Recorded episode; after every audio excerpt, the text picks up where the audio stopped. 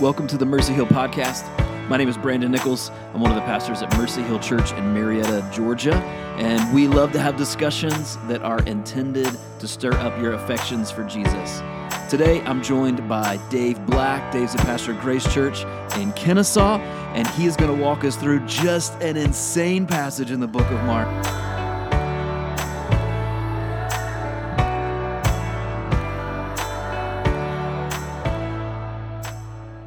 Dave, welcome back to the podcast. This is your third time joining us. I heard third time's a charm, so hopefully this one will be pretty good. Yeah, it's way better than the last. I, right? we, improvement is what we're looking for That's here, man. All we can do.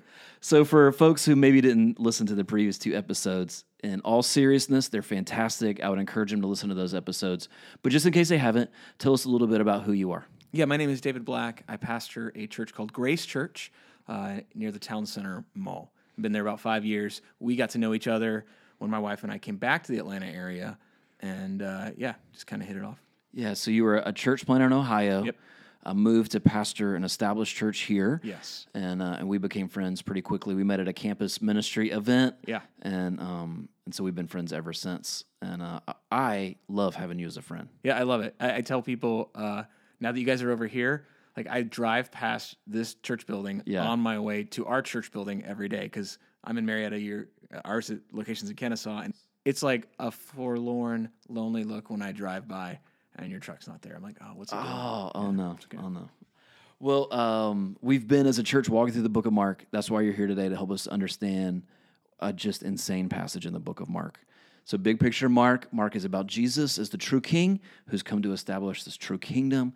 Uh, the vision of Jesus for the kingdom, what the kingdom is in reality, is very different. We find in the book of Mark from what people were expecting, Right. and maybe what we're expecting in our own lives. And uh, today we just have a wild story in Mark chapter five. So I'm going to read it, and then we want you to unpack it for us. I love it. Mark chapter 5, starting in verse 1. They came to the other side of the sea, to the country of the Gerasenes. And when Jesus had stepped out of the boat, immediately there met him out of the tombs a man with an unclean spirit.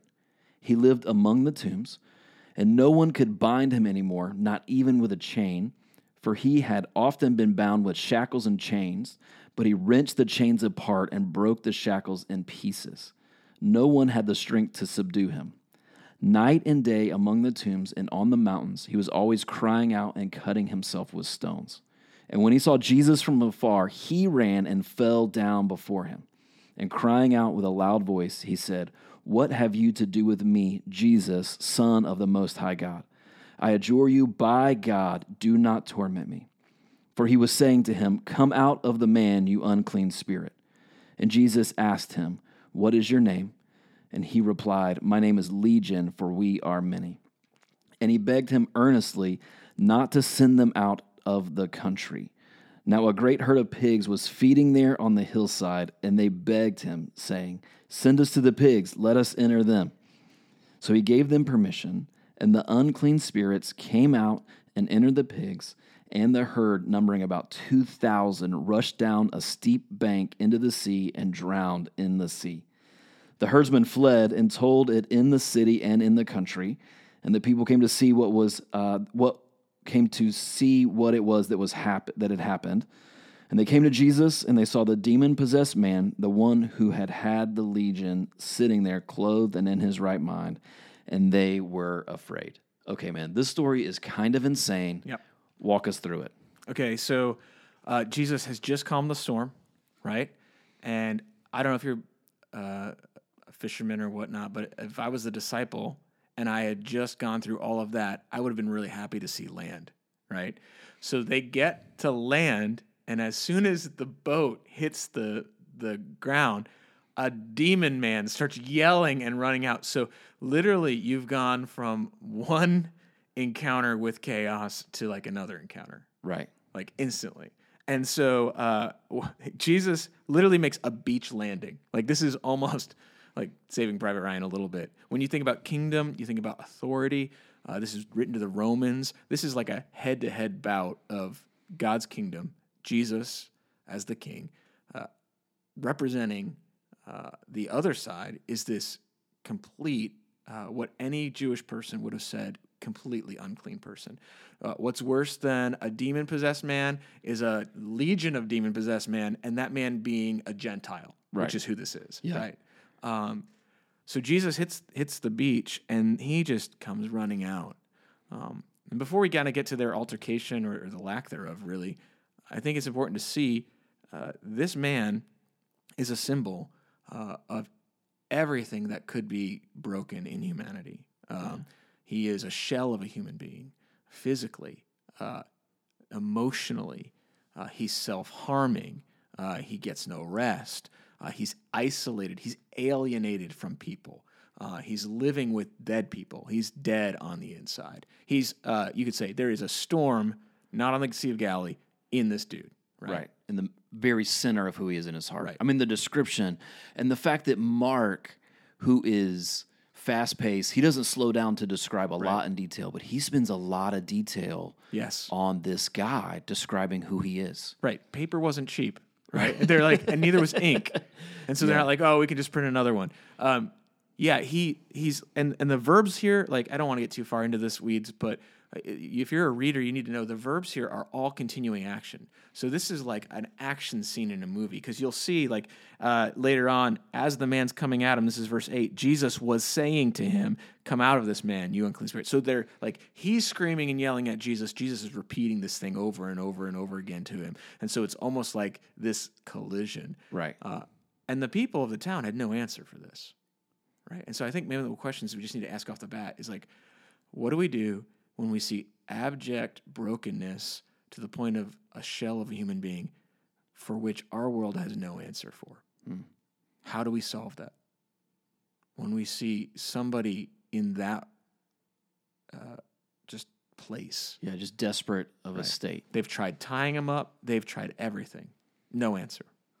And so uh, Jesus comes up to him, uh, and literally there's this conversation, which is not a conflict. So you would think, I mean, it's, especially with demons and in Hollywood, it's like, uh, since The Exorcist, you know, the power of Christ compels you, and it's this back and forth, and who's going to win. And uh, this is not a negotiating thing. Like, Jesus already won, right? Right. The man falls at his feet. Yeah. You you see that with the man, Yeah. and then the dialogue switches pretty quickly where Jesus is talking to the demon. Yeah. And it's the same response from the demon. Right. Both the man uh, is falls on his face, submits himself to, to Jesus, and then so do these demons Right. who have apparently possessed this They're man. not upset like because they're going to go to war with him. They're upset because they know it's over, and they're like, "This isn't right. The time's not right. Right. Like, why? Why are you here? Yeah. Like, we were cool till you got here." Yeah. So um, we see this dialogue start. Yep. There's some weird things that kind of happen in the dialogue. What do we need to know about Jesus' interaction with the man possessed and then also these unclean spirits who have possessed him? Yeah. So I think uh, demons know clearly who Jesus is. Pharisees may not have an idea, but even from chapter one, we know demons know this is the King. Yeah. and they know they answer to him. And so they're concerned because they're going, Why are you here? Um, Jesus says, Come out of this man. He wants them to leave. Uh, and then he asks them, What's your name?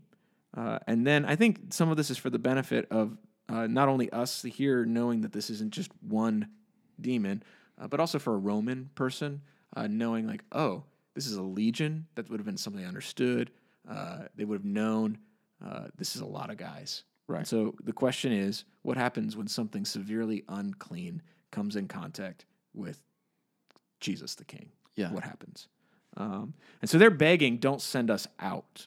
Like, don't don't get rid of us. Yeah. It's almost like they're saying, have mercy on us. Right. And I love this uh, like Roman kind of wartime picture uh, because really in the spiritual realm, the picture is this mass army coming up to this one person, Right. and the army is afraid Yes. of the one person. yeah. Yeah. Yeah. This is forget 300. Right. This is this is uh, Jesus. Yeah. Yeah. And so what do we what what are we taking away from this? All right. So I know we could ask a lot of questions about what it means to be possessed by a demon and all of this spiritual realm stuff that people often get so interested in. But what really is the main idea here that you think Mark wants us to know about who Jesus is? Well, I think he has the authority to not only calm the storms caused by uh, a fallen nature, but he has the ability to calm the storms inside of us. Right. Like if you want to get pastoral, Yeah. um, I think it's also demonstrating uh, his authority uh, in regards to uh, the future. Mm. That there's not a question of a fight. Uh, ultimately, the end is already decided. Uh, so there's some of that, like uh, comfort and consolation for the brokenness that we see in others. And I think we look around in the world and we go, what are we going to do? We don't say, what are we going to do about the demon who lives in the cemetery?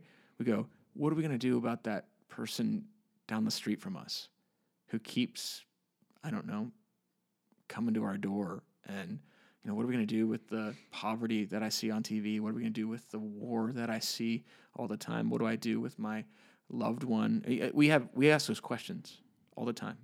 And I, I think uh, sometimes we ask those questions and we forget uh, that there's a king who has the ability and will ultimately have the say in those things. Um, we keep moving. Is that what you Yeah, I, I, I want to know about the pig thing. Oh, yeah, what do that's you, great. Yeah, yeah, yeah, yeah. Yeah. Because this is weird too. I mean, the whole scene is weird, and it just seems to get weirder uh, Yeah. here with Jesus seemingly allowing these unclean spirits to enter into pigs. Right. Like, why would that matter? Right. Right. What- So some people say, well, the pigs, you know, Jewish people didn't like pigs, and so it, it's Right, they're unclean. right, and Yeah. so unclean fits unclean. There you go. Yeah. Like, I don't think it's that. I, I think honestly, um, the pigs uh, would have been a financial portfolio, and so I don't know where I picked this up, but I, it's not my uh, original idea. I got it from somewhere, uh, but some long time ago, uh, this these pigs would have had a value to them. Mhm. So think about your your herdsmen, right? You've raised these guys; they're your livelihood. Um, long as they're pigs, you got money. But the stock market crashed because Jesus sent some demons into your financial portfolio, and it went off. The and cliff. it went off the cliff. Right. And they're not happy with that. You'll see later on if you keep reading. Uh, and I think the question is, what is the value? Which is more valuable? Yeah. one Gentile guy who's cutting himself and a, like possessed by demons, or all the financial worth of this pigs. Yeah. And I think sometimes we go, oh, the pigs. Right. I'll take that. And, and maybe even a sharper point on this. Yeah. It seems to be uh, that this man's life is worth more to Jesus than someone else's financial portfolio. Oh yeah, Right, like I mean, that's what's 100%. that's what's going on Yeah. here. Is Jesus is rescuing this man, and someone else's financial portfolio is paying the, is taking the That's right. nosedive, Yep. right? that's yeah. even more so, right? So you don't have just the value of the finances, Yeah. but that that he would impose that.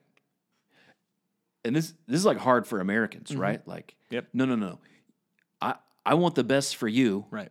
As long as it doesn't cost me. That's right. I will pray for my neighbor who has mental health issues down the street, as long as it doesn't cost my financial portfolio. Right. Right? And it's almost like, well, Jesus would say, you know what? It might be. I, I gotta be careful here because I don't know people's circumstances, but uh, I think there's a scenario where Jesus and God would say, um, their life is worth more to me than maybe your financial security Right. in that instance. Which is sometimes really hard for us to take, Mm-hmm. but seems to be what's happening in the passage. Yeah, and then I think on the on the other side of of it, these herdsmen they flee, they tell the city what happens, and they come back. And then the description here is literally, I think, the the description of anyone who said yes to Jesus, whether you were demon possessed or not, right? Right. Or whether you were just living your life for yourself. It says uh, they came to Jesus and they saw the demon possessed man. Just to be clear, the one who had the legion sitting there, clothed in his right mind, sitting at the feet of Jesus, right? So he's it's like, oh, he was naked, now he's clothed. Uh, he was crazy screaming, now he's calm and he's sitting at the feet of He Jesus. He was in the tombs. Right. Yeah. Now he's here with Jesus. And the response that they have, this is interesting. The response they have to that is the same response that the disciples had to Jesus when he calmed the storm. They're afraid. Just fear. They're like, oh my goodness, Yeah. right? And they actually beg him to leave. Right. Like you didn't read that, and I would encourage the reader to keep going. to but keep going. It, it- we had like time stuff, but um, they're like, "Get out of here." Right.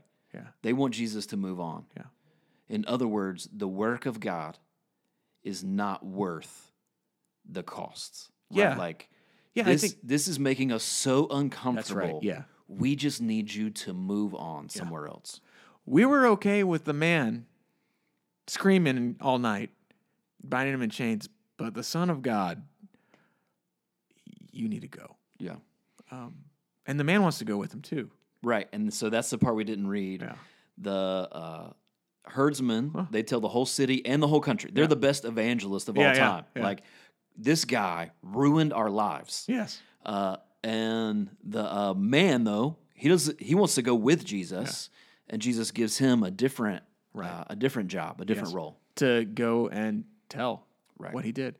Uh, he says, uh, "Go and tell." So I mean, it's the same thing he does with us. He he changes our lives, transforms it from the inside out, uh, and then he says, "Go and tell what I've done." and to go home. Mhm. Yeah, and I think that's important, man. We talk a lot about Mercy Hill, about being sent to our n- neighbors and the nations, and we talk a lot about going to the ends of the earth, which is amazing, man. We want, we hope and pray people from our church go to hard places to reach unreached people, uh, but for a lot of us, the call is just simply the same as this guy: just go home. Your people who knew what you were like before, and tell them about the transformation that Jesus made in your life. Yeah, because he can't help but do it. Like Right. it's yeah. That's great. That's great. Well, man, I think there's a lot more here we could talk about in this passage. Probably people have a lot of questions, uh, but I think we really got after the main idea here, Yeah. which is when Jesus, the true King, shows up, he is like what you said from the previous chapter, chapter four, calming this physical storm. Yeah. Uh, but then he also has the authority to calm the storm and chaos inside of our own hearts. Yep. Good. All right. Well, thanks, Dave, and I hope maybe we get to do this again sometime soon. Oh yeah, I'd love it. Cool. Thanks, man. I told you that story was going to be completely insane. But here's what I love. In the middle of all of the chaos, talk about a spiritual world, supernatural things happening in this story, it ends in this beautiful place of a man whose life has been radically transformed by Jesus going and sharing the good news about what Jesus has done. And then that's the same for us. Uh, we have that opportunity to share with people what Jesus has done for us. Thank you so much for joining us today. We'll have new episodes coming out soon, and so we hope you will tune in again.